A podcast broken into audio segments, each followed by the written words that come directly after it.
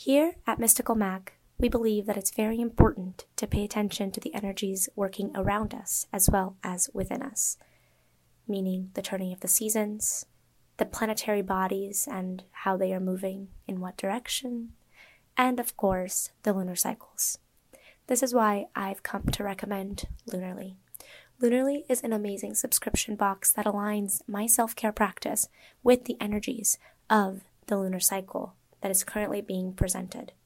By sending me a box on the new moon that holds either a candle or a plant, the plant will come with detailed care instructions. The candle will come with detailed information regarding the scent and why each particular element was chosen to align you with said lunar cycle.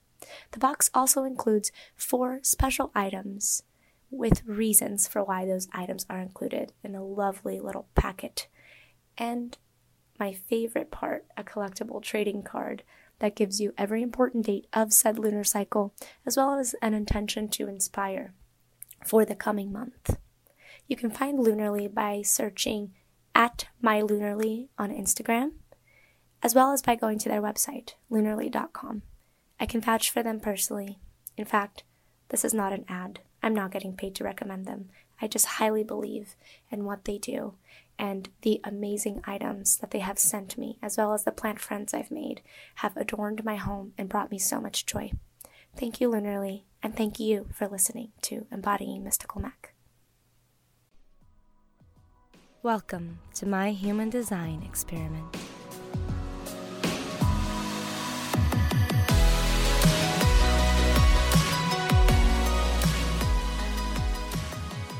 Hello, and welcome to Embodying Mystical Mac.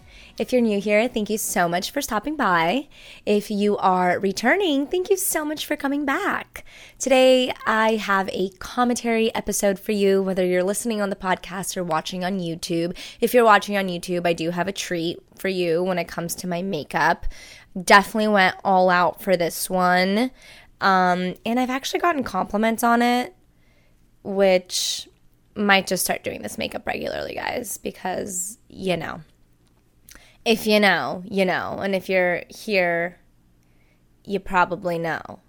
But if you don't and you just like to listen to me talk about stuff, then I am really grateful for that. And my makeup is straight out of the movie that I'm going to be talking about. So, um, super excited for all that before we dive into my Belle commentary video slash podcast episode. I just want to remind you all that on the YouTubes, I am on my road to my first thousand subscribers. And so if you are there, I would really truly appreciate your help. If you could throw a like and a comment as well to help me out with the algorithm, that would be even better. But just the subscribing would be super, super cool. Thank you. And if you are on the podcast, you haven't followed yet, please go ahead and give this podcast a follow. If you feel so inclined, please go ahead and leave a review, or you can wait till after the episode is done to gather your thoughts. Uh, but I'm just honestly trying to grow this embodying mystical Mac thing that I have going on. And all of that is a part of it. And I really appreciate your help. Um, next, I am going to create a proper sponsor video one of these days for this, but for now, I'm just going to remind you that I do offer tarot card readings, and you can go to calendly.com slash mysticalmac. That'll be in the description if you're listening on the podcast. It'll also be in the description as well as on the screen if you're watching on YouTube. You can go there, you can book a reading. Right now, I'm doing 30 minute readings for a $20 suggested donation. So that is a steal. Go check it out. And without further ado, let's get into Belle, the Studio Chizu Belle, not the Belle from Beauty and the Beast Belle. Although this movie does have a bit of a Beauty and the Beast subplot thing inspiration going on, okay? I'll get into more of that. But first, let's start with a spoiler free review okay? Because I do, if you're new here, I do like to start these commentaries where I'm talking about media with a spoiler free for those of you that aren't here because you know what I'm talking about, but maybe might be mildly interested and if you're someone who you know minds when things are spoiled for you or maybe you came into this video uh, episode originally going oh that'd be interesting and all of a sudden when i tell you the spoiler free review you care whether it gets spoiled or not that is what i do it for right? Um so my spoiler free review i'm gonna have to start with the fact that okay before I dive deeply into my spoiler free review, one of the main reasons that I wanted to make this commentary video, because if you haven't noticed, I'm like six months to I don't know, nine months late to the party when it comes to when this this film actually came out. In fact, I feel like I'm almost a whole year behind um, from when this film came out. Uh, however, I've just recently gotten into it. I was told to get into it when it was released in theaters here in LA, but I have recently gotten into it uh, and watched it, and it just completely touched my soul. And when I went on YouTube to find people's thoughts and reviews on it, a lot of reviews and thoughts that I found out there kind of struck me as the reviewer having misunderstood certain aspects that's not to say that a lot of the criticisms weren't valid and I didn't have some of the same criticisms, but the things, there were a lot of things that were mentioned kind of over and over in different people's reviews that to me just I the movie gave me plenty of information to justify all of those things and to make them all make sense. Um, and everybody that I've spoken to that really truly loves the movie but not just loves the movie loves the medium of anime has really been into the medium an- medium of anime whether they don't watch all the current stuff they it's a big part of who they are. So it, it's almost like i've noticed that there's sort of a through line with people that are very well primed for anime not having the same grievances that I've seen pop up time and time again on YouTube reviews about this video, this movie. So I wanted to throw in my two cents because I genuinely felt like I really saw very deeply into the film and wanted to share that. So I I wanted to start by clearing up some I guess some things that I perceive to be misunderstood.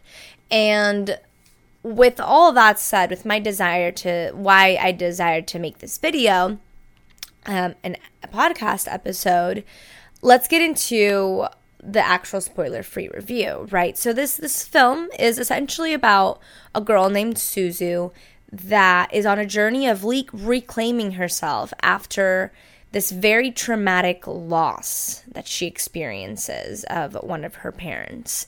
Um, and we find this out very early on. There's no spoilers here. Um, she goes on this journey of reclaiming herself via a virtual world where an unexpected turn of events ensue ensues and leads her down this journey of healing from that super traumatic loss in a really interesting and unexpected sort of way it has elements of Beauty and the Beast for sure. And even the name Belle, you know, it's an not an illusion, an allusion with an A, an allusion to Belle from Beauty and the Beast. But it's truly like the people who told me, oh, it's Beauty and the Beast, but anime. I definitely feel like that was a misrepresentation. There are definitely Beauty and the Beast elements, but the Beauty and the Beast thing is less of what this movie is about than what I originally said, which is Suzu going on this journey of reclaiming herself, almost via this like weaving of the Beauty and the Beast elements in there. Um, it's amazing if you dig anime. And I say that because some of the criticisms that I encountered from reviewers on YouTube were criticisms that when I spoke to not when I spoke to, because it's not like I've spoken to a ton of people about this movie, but rather when those same criticisms were posed to people in my life that just kind of get anime. They were like, well, that it seems like you were given enough information. Maybe those people just don't watch anime very often and they're not. They're not, I, I don't know, they're not used to how the medium can kind of go back and forth in different ways. And I'm not going to get into details until I get into spoilers. Put it like this you just have to pay attention quite closely. And if you're someone that isn't really into anime, there's probably going to be parts where you're going to get a little lost and you're going to have to backtrack. Um, but if you're paying attention quite closely, and even more so if you're used to the medium of anime where things can be a little bit more out of order and a little bit more nuanced, you'll pick up on those things just fine and the story will make sense to you. Regardless, though, it's an absolutely beautiful movie. It's truly cinematic. And the music is just gorgeous. Absolutely gorgeous. I'm honestly also really glad, but really insanely just dumbfounded that they were able to find the English vocal doppelganger for the Japanese actress that voiced Suzu originally it's uncanny how much Kylie McNeill sounds like her. And I think her name is Ka- Kaho. I think. Um, it's incredible, though, how much Kylie McNeill definitely, obviously, is a voice in and of her own, in, in her own right. She has a beautiful voice. And it's not like she's trying to sound like the Japanese actress who voiced Suzu. She just happens to have a voice that has an uncanny resemblance in vocal quality and tone, um, which is really, really cool. It's beautiful. And if you want to go on an emotional journey, it's it it's definitely definitely worth the watch. Definitely worth the watch. And if you're willing to watch it and then go come back, awesome. Or go come back. Go watch it and then come back to this episode slash video. Awesome. Um, if you are ready to have spoilers spilled upon you, um, in spite of not watching it, you're ready for this? Awesome. This is the time. This is the time to hop away if you have not seen this, because now that the spoiler free review is through, oh yeah, let me end by saying this. It's incredibly heartwarming, and in my opinion, the ending was very satisfactory if, if you really if you know the true story that is being told i'm so mired by all of the sh- very interesting reviews that I saw on YouTube that persuaded me to make my own. but um, I enjoyed it. I cried many times. I felt so many things, but ultimately, I felt like I gained something in having seen that film. And I'm incredibly, incredibly grateful that I get to share it here with you today and my thoughts. So from here on out, we are diving into spoilers. I'm gonna do this this thing. This is this is the part of the commentary video. If you've been here before, we kind of have a formula now. Look at how we have a formula. Whoop, whoop. We have a formula for the podcast too, whether you're watching or listening, where we go through the spoiler free and now I just go through the detailed notes that I have, okay? But now that we're diving into spoilers, spoilers before I go into my little detailed notes that I normally go into, let me just say the whole thing that I'm talking about under like being used to anime and understanding anime and kind of having that in your head as, you know, just in your being as you're watching these kinds of films is because some of the criticisms that I saw from reviewers here on YouTube regarding this film were things like, oh, you know, we were in present day and then all of a sudden we flashed back to the past and I couldn't tell that we flashed back to the past and it was confusing and it was this and it was that.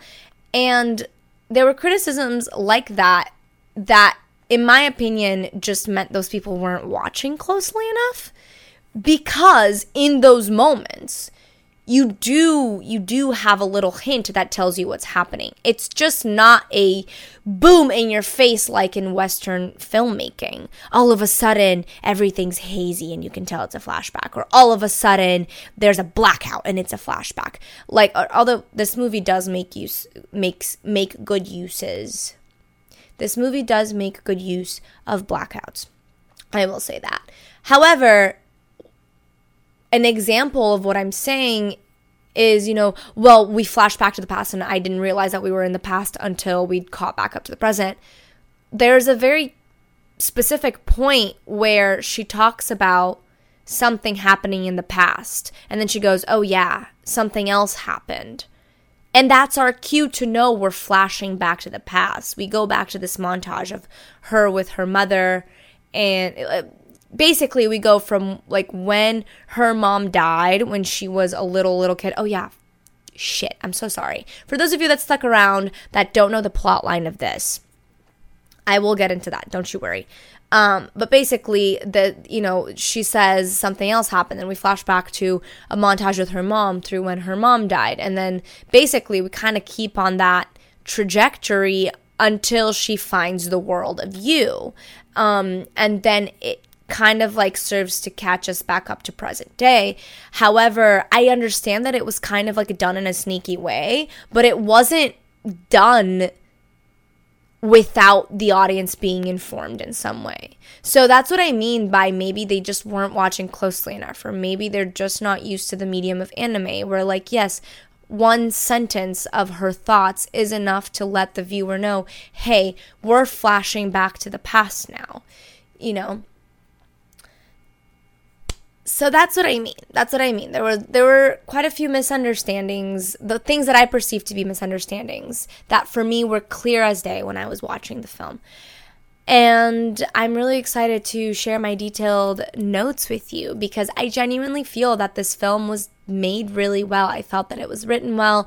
I felt that things in the script were properly paid off. There were probably one or two things that I was like, oh, okay, why did we have that? But for the most part, everything was pretty much paid off. Like, there was nothing really glaring that was hanging, you know, like left there hanging.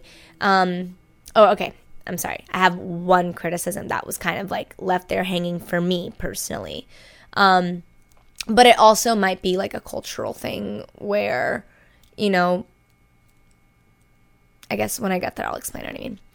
So, for those of you that don't know, uh, Belle is about Suzu, this girl who lost her mom when she was very little. I think she was. She looks to be probably like six, and um, she loses her mom because her mom saves another child from like a raging river, basically. Like the child's on the other side of the river. Mom goes to save the child. Mom puts her life vest on the child. Child is saved, and Suzu's mom is suddenly gone. And um, she basically is like a shell of who she is from that moment until the end of this movie, which is she's 17. So from when she was six to when, till she was, you know, almost a legal adult, she a legal adult in the United States, I should say. Um, she almost, I said, for those of you that are going to come out and be like, he said 17. um, till she's almost legal adult. This whole time, she's been a shell of herself, just mired in this trauma, which in the movie does a really beautiful job of like depicting this, right? She's like there's um, people in town are talking. She lives in this super rural town, like kind like close but quite still far off, like from Tokyo. A good train ride, like a good long train ride away from Tokyo, kind of thing.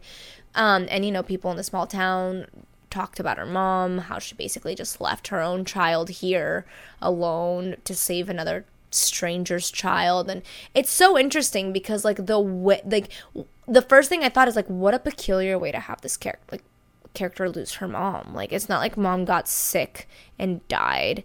Like you know normally it's that. It's oh terminal illness or whatever. No it's just straight up like her mom was a freaking hero i guess. And it was to her detriment, which totally sucks. But it's a really difficult thing, right? And um, dad is very like mom provided all the warmth, all the you know, close connection. And so Suzu basically feels alone. And dad does his best, but it's not his approach of love is like, I'll be here when you're ready, as opposed to like, let me embrace you right now. You know, it's it's more like a I I I will offer my hand time and time again, but I won't just like directly.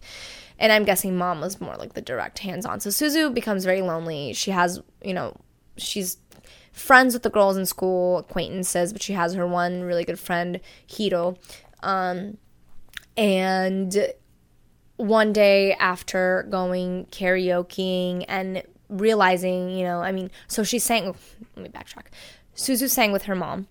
And um, when her mom died, she basically just couldn't really sing anymore. And for a long time, she hasn't sung. She's written many songs, but she can't really sing. And one day, after um, getting invited to like a karaoke party or something, um, and realizing that like singing physically makes her ill, she gets this invite to become part of a virtual world. So kind of like the metaverse, except the difference is that it's not just like VR, it's there's a body sharing technology. So it's like you can actually enter, it's called the world of you via this body sharing technology. So you feel everything, right? And when things happen to you in the real world, it reflects to your avatar, which is called an AS. Um, and the whole point is like you, the world of you and your AS, it's the software. It creates a an AS for you. You don't create your own avatar. It the software scans your memories and your being basically in its entirety and creates this thing that you can either say yes or no to. And um, it also is supposed to like pull out all of your strengths. So, so you can present your best self in the world of you. So, one of the things that, you know, the software does is it turns Suzu's freckles into these markings that I have put on my face with makeup and gives her this like gorgeous pink hair, this like gorgeous face, whatever. And when she gets into the world of you, she realizes that she can sing. And just being able to sing, she lets out this beautiful grieving song called Gales of Song. And um, she becomes like a you pop star sensation. And through becoming this pop star sensation, one day she's giving a concert or about to in the world of you, and these like superhero sort of like uh police, like you self appointed police characters, are chasing this other character called the dragon or the beast. Hello. Oh, yeah, by the way, Suzu names herself as Belle. Her avatar is named Belle. And so Belle. Um, and and then the beast, right? The dragon. So and uh, in this encounter, uh, she wonders why these, you know, self appointed police people called the justices are coming after this guy. In this encounter, she also learns that one of the justices, their leader, Justin, what a name, right? Love it. Um, Justin, he has this like device that unveils people. So basically, it would show who you actually are in the real world as opposed to your AS if he points this at you. And it's like a big deal. Nobody wants to get unveiled because the whole point of living in the world of you, right, is like to be some someone and something that you don't get to be in the real world. And your avatar, there's like I love the diversity of avatars, like so many different avatars of different looks, all kinds of things. I love Hiro's avatar, it's so cute. She's like this little creature. It's adorable. Um Anyway, the Beast, uh, she gets very curious. Um, her concert is interrupted, and you know things go down. But he seems to be a very strong uh, character, and um, she asks what his deal is.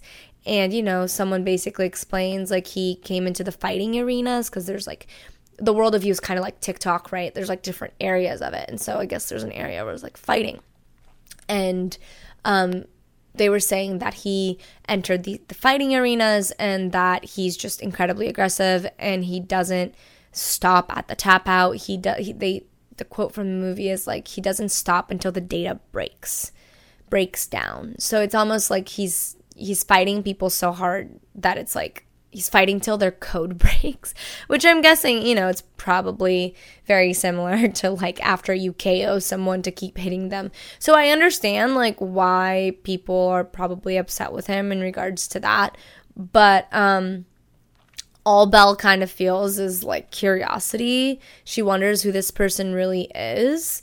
Um, and she becomes kind of hell bent on learning that. Um, and so in this like second act of the movie, we go into sorry, I keep accidentally hitting the mic. Um, we go into kind of like this journey of finding out who the beast is, who the dragon is, and we go through these different people online, and eventually we actually learn that it's this like 14 year old boy who's getting severely abused by his father. Oh shit, I'm so sorry. Trigger warning. Um, I'll have to put like a little trigger warning before this, but I'm sorry about that. Um, trigger warning domestic violence. Um, I feel like I just got demonetized. God, I say this every video. I really do because I genuinely don't know. I feel like YouTube censors the really just really interesting things. Should I say DV? I don't know. Anyway. Um yeah, I guess from now on I'll say DV. I'm sorry. Um, trigger warning, DV. Um, yeah, it's I had a real hard time with that part of the movie. Basically, um, yeah, it, and turns out being to be this 14 year old boy who basically like the world of you drew out just like with Suzu kind of like drew out all the strength the emotional strength that he possesses inside him um, because of him dealing with his abusive father um, and essentially having to protect his brother from this abuse. So instead of, you know, letting his brother get hit, he covers his brother while his father abuses him. And that's what causes like the bruises on his back. And they mention that in the movie that the beast has like bruises on his back and stuff. And and there's a scene a really heartbreaking scene where we it's like you don't know what's happening in that scene but once you've seen the movie once when you watch it again you like realize what's happening. Um and the bruises like fresh bruises start to show up. It's like really bizarre really sad at the same time. So anyway um beast turns out to be this like 14 year old boy who really needs help him and his brother really need help because they're in a dv situation and um suzu essentially ends up like hell bent on helping them. And she does.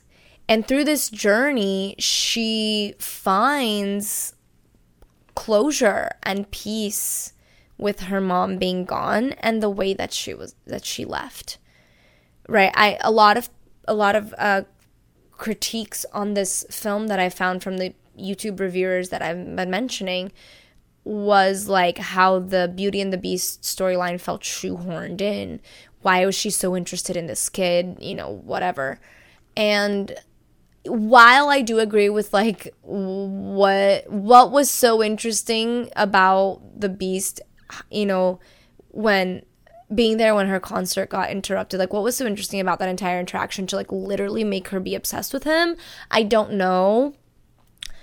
But with that small criticism aside, because she's a teenage girl and who the hell knows what teenage girls. like, who knows, man, you know, um, what, what, what sparks an obsession a teenage girl i was a teenage girl and i can't even answer that question honestly um but uh, with that aside it is through her like completely altruistic desire to help these two boys that she doesn't even know that she comes to understand why her mother would have risked and lost her life to save another human being and left Suzu on this planet without her.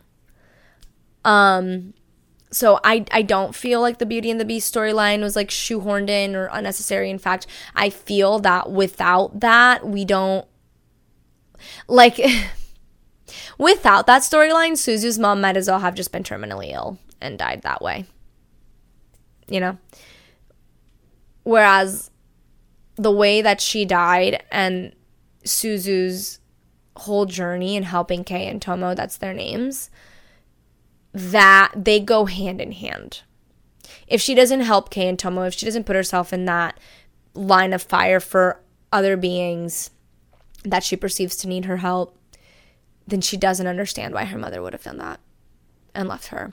Now, I, it's it's really interesting too because you know some of the criticisms of the townspeople is like leaving her daughter all alone to save a stranger's child, and it's like she didn't leave Suzu all alone. Obviously, no one is going to replace Suzu's mom. However, it's like the choir ladies are some of my favorite characters. True, like wise women looking after Suzu, um, even when Suzu doesn't realize it. Shinobu always looking after Suzu. Um, and their relationship is very sweet. Uh, you know, it, yeah. Anyways, um, I feel like that was that was super long. Uh, basically, at the end, Suzu finds her voice. She can sing again. It's beautiful, and the world of you has learned something. Um, it's learned to bring a little bit more kindness and love to the internet, and who doesn't love that? So let's get into the details the things that I took notes on in particular. So I love how the world of you and the real world were stylistically very different and distinguished from one another to set the tone of each one. In fact, my friend who told me to get on this film um, told me that Disney animators had a hand in the world of you, whereas like Asian animators were fully in charge of the rural, uh, real world sets and scenes and that makes a lot of sense and it definitely shows and it was awesome. I loved loved loved the contrast. You could also tell too because in the world of you you have a lot of 3d animation like worked into it whereas um, the real world is depicted in 2d so i love all that um, the pacing was really intriguing with starting at the U Millennium Parade and then going back in time to show Suzu's mom's sacrifice in her childhood and up until Suzu becomes Belle and then catching us up. It's, uh, you know, it's funny. This is a criticism that some had. And for me, I actually thought that that was a really intriguing way to tell the story because we start when Belle is already, you know, la la la la la whatever, when she's like already a sensation. She's part of the U Millennium Parade. Um, and she's, she's a star right? And so we we get to experience a little bit of that and get to kind of like see where Suzu is currently to then get thrust back in time to see how this all makes sense and how she becomes Belle. And I thought that that was really intriguing. Um, it's really interesting to note that the song that she tries to sing before puking after the karaoke thing is the song from the end of the movie, A Million Miles Away. Um, because she starts to sing Life Glimmer. Wait. Yeah, I think it's Life Glimmers. No. Something. I can't think of it now. I'm so sorry.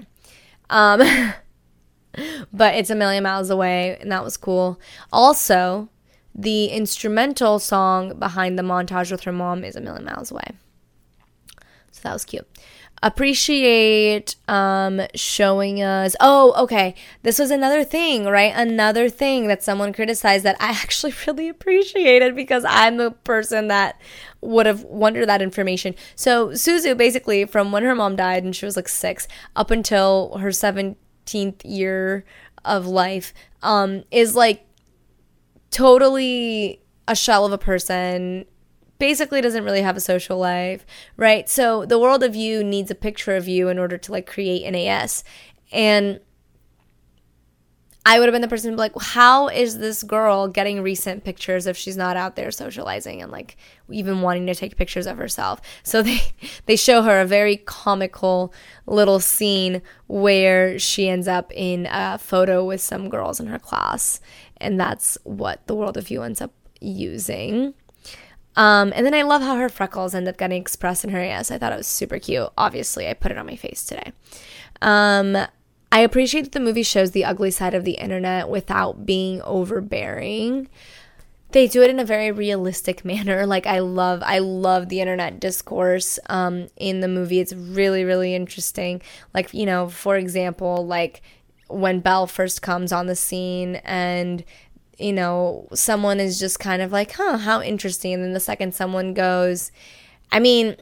She's not even that good. Everybody just goes, "Oh yeah, that's right." I mean, her songs like my favorite line is like, "Well, you know, her song's are great. Like, arrangement sucks, but her song's are great. And, you know, like how people get basically just, I don't know, kind of like make trying to make themselves sound like they know what they're talking about when there's not even enough information present for us to make like a good assessment. There's there're many many times in the movie where the internet is portrayed very realistically um, and I really appreciate that. Um, as she flourishes in you, she begins to open up in real life, and that becomes very evident um, by a little montage that is shown. And I love that. Like, I just, this movie is all about show, don't tell. And I really, really, truly appreciated that. Um, oh, yes. Okay. So, an evident evidence to show us that she kind of begins to open up in real life too uh, as she flourishes in you as Belle is this really, really comical scene um, with the character Kamishin and Ruka. It's again, again, some like honestly, the people who brought out these criticisms, I'm genuinely like, maybe, I don't know, maybe this movie just wasn't for you, or maybe I don't know. I don't know because what people had to criticize, I loved, honestly. Like the scene with Kamishin and Ruka, it's like this scene where like the writing is just brilliant. Um because of a scene that happened before. Again, it's like the script is so skilled at just setting up and paying off, setting up and paying off.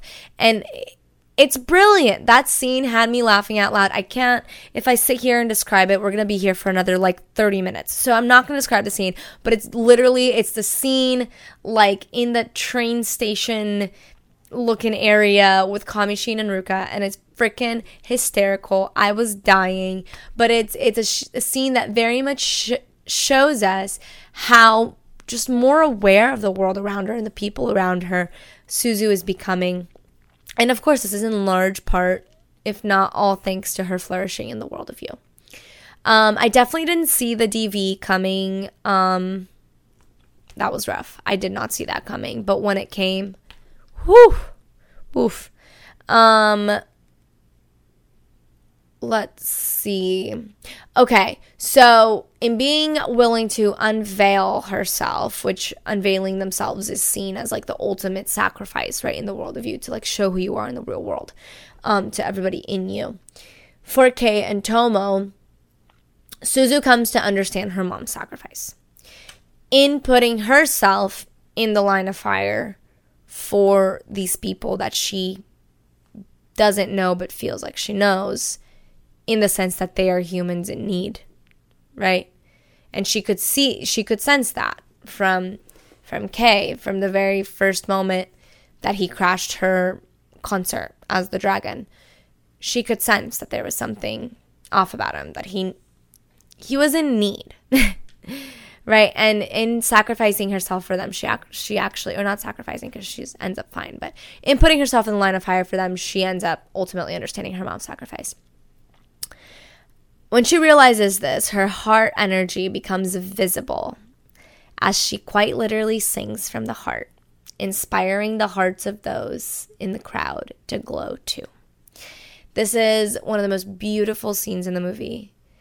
And this is the moment, right, where Suzu, Suzu's been unveiled and she is singing. She's singing a million miles away in hopes of getting Tomo and Kei to trust her.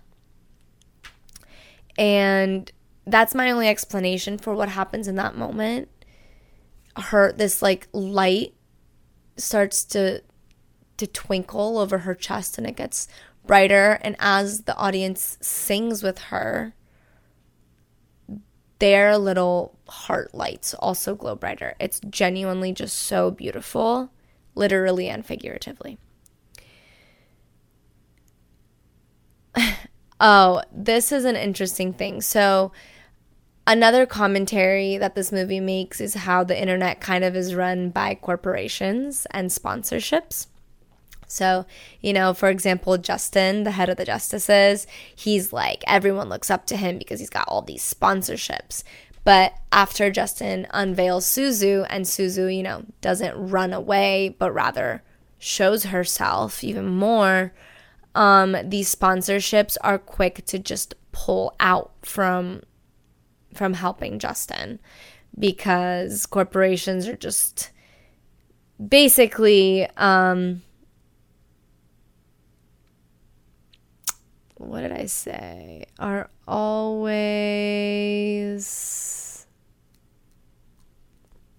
Hmm. I really wish I could I could read this word. wow. That's the first.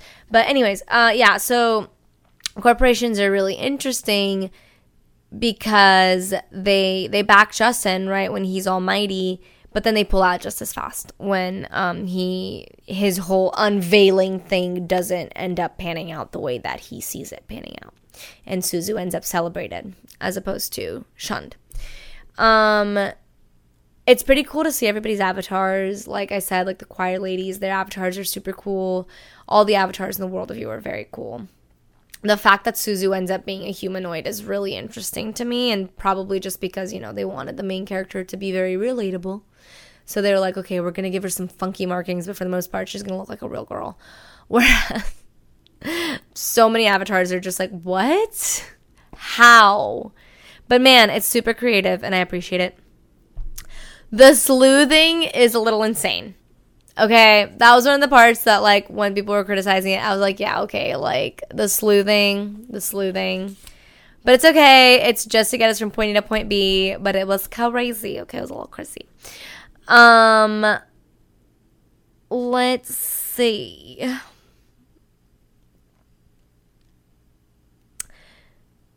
So, Shinobu.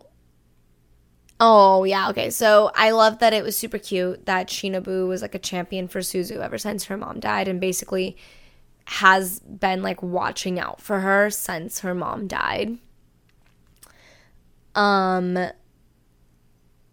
and he's a champion for her helping these boys. He's a champion for her singing as herself in you. He's a champion like he is just a champion for her. And I love that. I love that so much.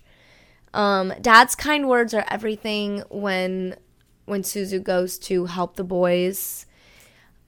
It's definitely interesting to me that I mean I guess she's 17, so you know. But it, I don't know. It's like really interesting to me that she's like going so far to do this thing that nobody really knows. It's like you would think that she wouldn't go alone. It's like I don't know. But then again, this might also be like a cultural difference where like maybe Japan is like super safe like that. I don't know. I don't know.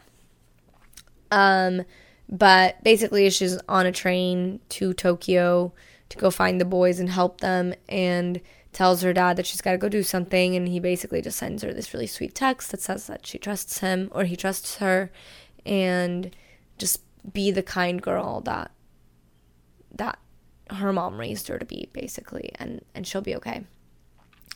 Which were just i cried. That was a really sweet moment uh yeah again sleuthing crazy. Don't know how she found the condo but she found it. Um going back in time in the movie that moment when she goes to kiss the dragon after they have their moment with her song that she sings and stuff and she goes for the hug instead. I thought that was really sweet. Very sweet. Um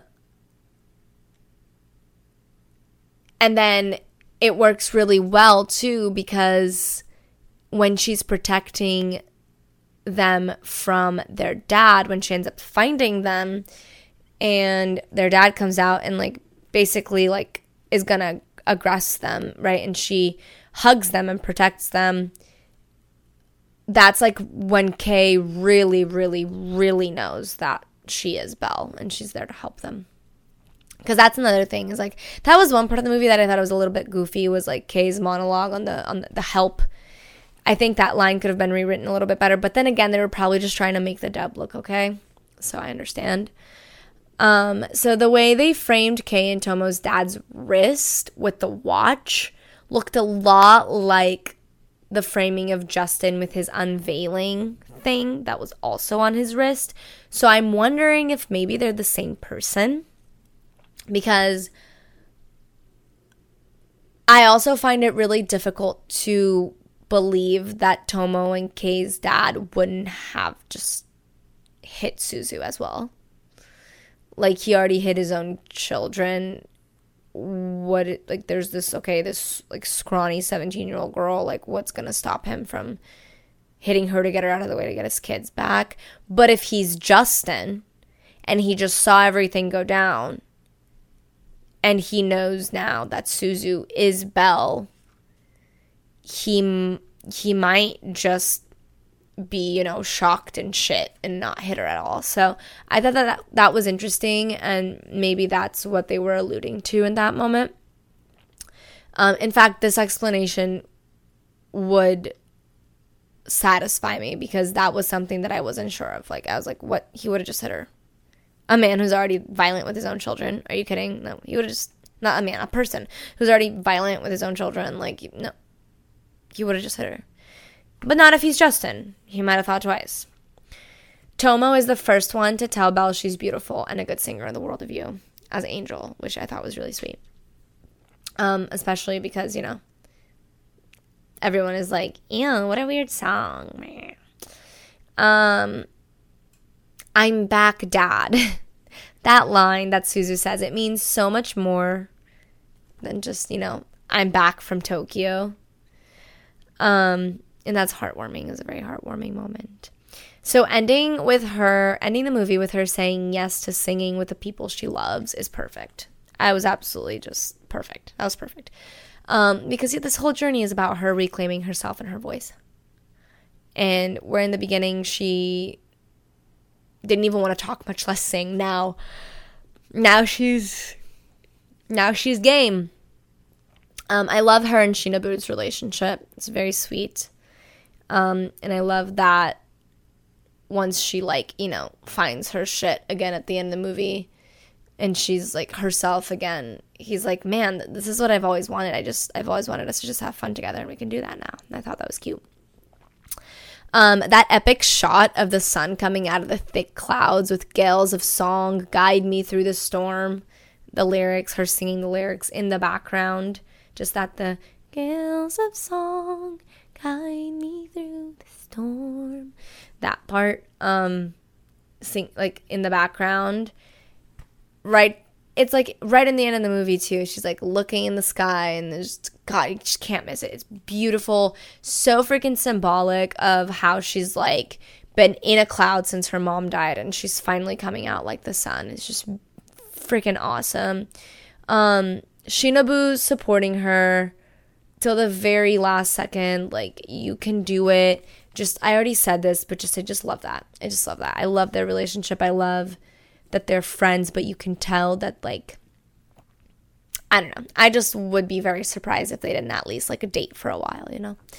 um, the magic, quote, quote, magic with AI and emotions regarding like the glowing hearts and the secret roses. I thought that that was really cool. I thought that that was like a really interesting way of incorporating the magical element, right, of Beauty and the Beast. Um, because in the world of you, like so many things are possible. So why not your emotion come out in these interesting magical ways? I mean, magic being code, but still, right? Um, love the choir of wise women. Just love them. Love them so much. Um, I wish we got to see how Kei and Tomo get like permanently saved from their dad, but I am aware that like when Suzu comes back from Tokyo, she has like a she has a band-aid on her face from where Tomo and Kei's dad scratched her. And that should tell us like she's taken them somewhere and you know, she was tended to. But I do wish that we like got a little bit of like a like where they went from there kind of moment from Kei and Tomo. Just so we know that they're safe for the most part forever kind of thing. Um, again, I already said it, but I'm going to say it again. I love the ending. It's simple and it closes out our story with hope. Um, in an open-ended way without feeling, you know, like they're not giving us closure. Um, and at the beginning of my of this of this, I said, you know, it's a it's a beautiful ending if you're clocked into the real story. And when I say the real story, it's not necessarily that you know the Beauty and the Beast aspect and all those things aren't real. It's just we have to remember that at the core, this is Suzu's journey to regain herself and her voice. And so for it to end with, you know, her having gone through all that to understand the trauma, to better understand her mom and her decisions that led to her death and those things, to then end in this place where it's just her, her people, and a request of, do you want to sing the lead? And for a character that could not get a sound out without puking and breaking down to now just nonchalantly go, yeah.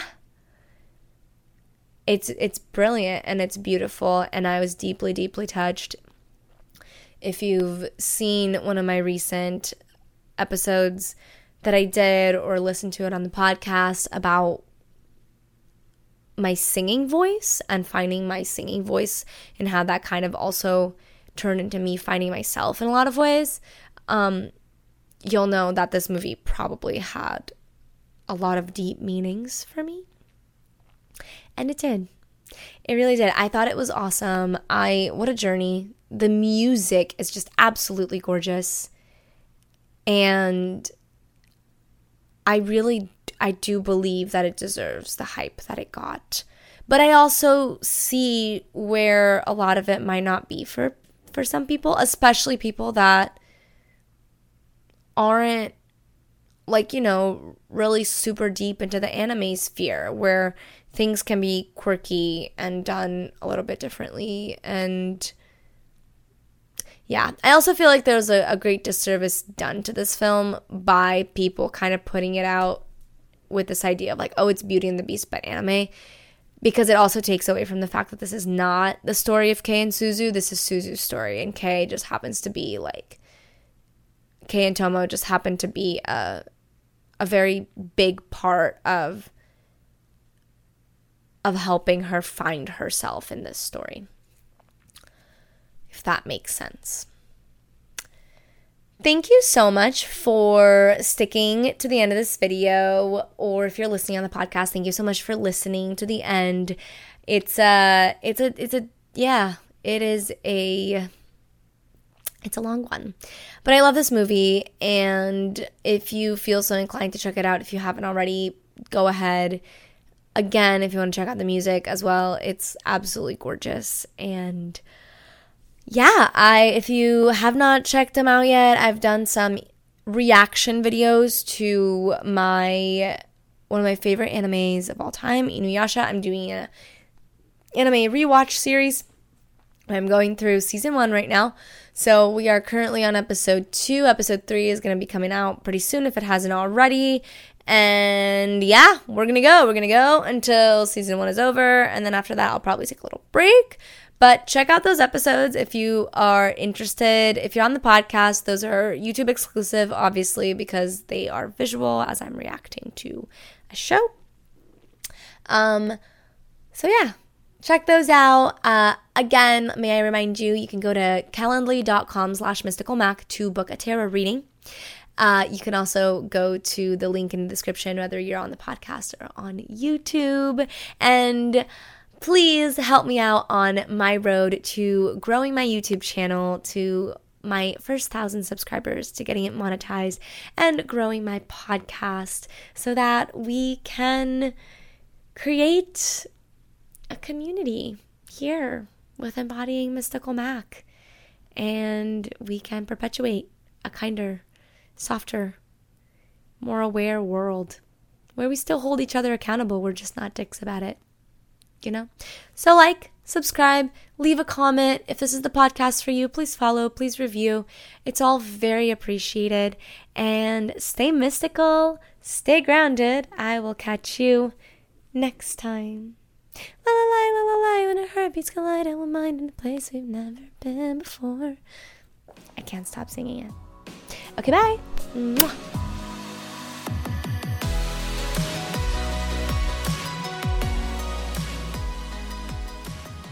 Thank you for listening to this episode of Embodying Mystical Mac. Please consider leaving a review and letting us know how this episode impacted you. Also, consider checking out the social justice links in the description. And for more content from me, including a video recording of this podcast, as well as photos, videos of aerial silks, and all of the random things that I'm up to, follow me on Instagram and subscribe to my YouTube channel. Both can be found under Embodying Mystical Mac. Lastly, thank you so much to James for all of the amazing editing work that you do on this podcast, as well as on the YouTube videos. Stay mystical, stay grounded, and I'll catch you all next time.